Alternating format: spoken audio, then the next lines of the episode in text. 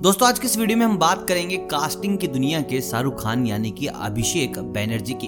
लेकिन उन्होंने बहुत से ऐसे रोल किए हैं जो आपके दिलो दिमाग पर छाए हुए हैं। आज के दिन इनको अभिषेक बनर्जी के नाम से कम लोग जानते हैं और अथोड़ा त्यागी के नाम से ज़्यादा। मतलब कि कलाकार के लिए इससे बड़ी बात क्या होगी? जहाँ कलाकार की पहचान उनके कैरेक्टर से होती है। चलिए आपको ले चलता हूँ अभिषेक बनर्जी की दुनिया में। देखिए, अभिषेक बनर्जी का जन्म 15 नवंबर 1988 को दिल्ली में हुआ था। इन्होंने अपनी जो बचपन की पढ़ाई है, केवी एंड्रयूगंज दिल्ली से की थी और इन्होंने जो अपना कॉलेज था, वो किया था किरोरीमर कॉलेज दिल्ली यूनिवर्सिटी से। देखिए जो इनके पिता थे, वो ब्लैक कैट कमांडो थे और वो चाहते थे कि मेरा बेटा फौजी बने, देश का नाम रोशन करे आर्मी में जाए। लेकिन अभिषेक को कुछ और ही पसंद था। स्कूल के दिनों से ही वो एक्टिंग करते थे, दूसरे कलाकारों की मिमिक्री करते थे थिएटर करते थे। और ये बात इनके पिता को बहुत कम पसंद आती थी, क्योंकि वो चाहते थे कि मेरा बेटा ये सब ना करे, मेरा बेटा मेरे जैसे देश की सेवा करे, सरहद पे जाके दुश्मनों से लड़े। अभिषेक ने अपना फिल्मी डेब्यू रंग दे बसंती से किया था। इनका कैरेक्टर बहुत छोटा था, लोगों में पहचान नहीं बना पाया, लेकिन कहीं ना कहीं अभिषेक को ऐसा लगा कि मैं अब आगे बढ़ सकता हूँ। मैं बिना किसी सपोर्ट के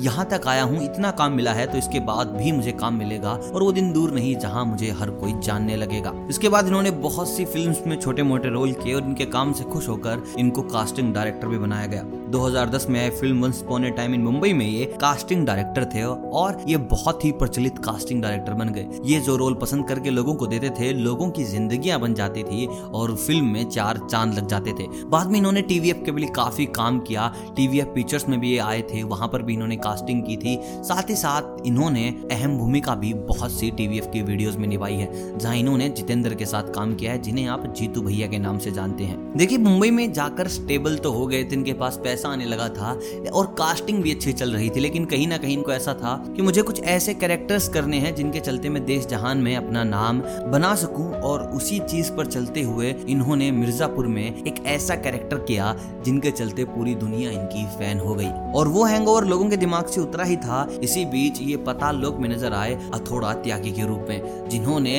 हर किसी के दिल में अपनी छाप छोड़ दी। एक विलन होते हुए भी एक हीरो का कैरेक्टर प्ले किया है हथौड़ा त्यागी ने। आज इस जो लोग इनको एज ए कास्टिंग डायरेक्टर जानते थे, वही लोग इनको अभिनय की कला से परिपूर्ण सितारा मानते हैं। दोस्तों, बात करते हैं इनके परिवार की। देखिए 2014 में इन्होंने अपनी गर्लफ्रेंड से शादी कर ली थी, जिनका नाम था टीना। और आपको बता दू, ये लव मैरिज थे। बिगिनिंग में इनके पिता इनकी शादी से सख्त खिलाफ थे, लेकिन बहुत मेहनत की अपने पापा को मनाया, मम्मी को मनाया, पूरे परिवार को बनाया लड़की के घर वालों को मनाया, और तीन साल के बाद इनको वो परमिशन मिली थी। और इस परमिशन को मिलने के बाद इन्होंने शादी की सारी तैयारियाँ कर ली थी, और इसी बीच खबर आती है कि इनकी दादी की मौत हो गई।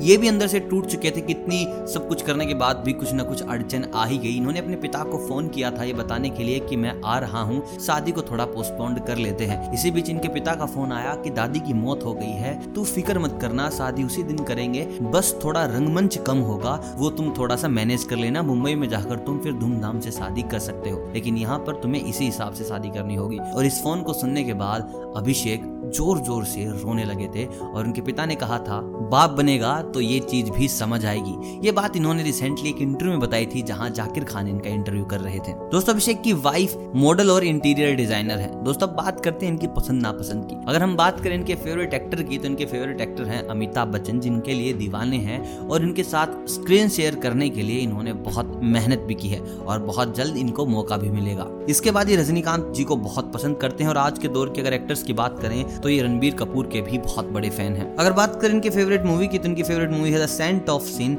साथ ही साथ अगर हम बात करें इनके फेवरेट पेट की तो इनके पास एक डॉग और एक कैट दोनों ही है, जिन्हें बहुत प्यार करते हैं। दोस्तों बात करते हैं इनकी सैलरी की, इनकी नेटवर्थ की, साथ ही साथ इनके घर और कार की। अभिषेक बनर्जी, जब कास्टिंग डायरेक्टर होते हैं तो ये एक फ़िल्म के लिए लेते हैं पचास लाख रुपए। अभी एक्टर बने हैं तो एक फ़िल्म के लेते हैं अस्सी लाख रुपए। अभी ब्रांड एंडोर्समेंट की दुनिया में नहीं आए हैं, लेकिन जितना भी इन्होंने काम किया है, उस हिसाब से एक ब्रांड को प्रमोट करने के लिए लेते हैं चालीस लाख रूपए। दोस्तों, अगर हम बात करें घर की तो रिसेंटली इन्होंने मुंबई में अपना घर लिया है, जिसकी कीमत है तेईस करोड़ रूपए। और अगर हम बात करें अभिषेक की कार कलेक्शन की तो इनके पास एक फोर्ड इंडिवर है, जिसकी कीमत है अट्ठाईस लाख रूपए। इनके पास एक ओडी है, जिसकी कीमत है फोर्टी फाइव लाख रुपीज़ तो दोस्तों, ये है हमारे अभिषेक बनर्जी, जो की कास्टिंग की दुनिया के साथ साथ एक्टिंग की दुनिया में भी छाए हुए हैं। अगर आप अभिषेक के फ़ैन है, थोड़ा त्यागी के फ़ैन है तो इस वीडियो को ज़रूर लाइक कीजिएगा। चैनल को कीजिएगा सब्सक्राइब। मैं मिलता हूँ आपसे बहुत जल्द किसी दूसरे सितारे की दुनिया में आपको ले जाने के लिए। तब तक आप सभी को अलविदा।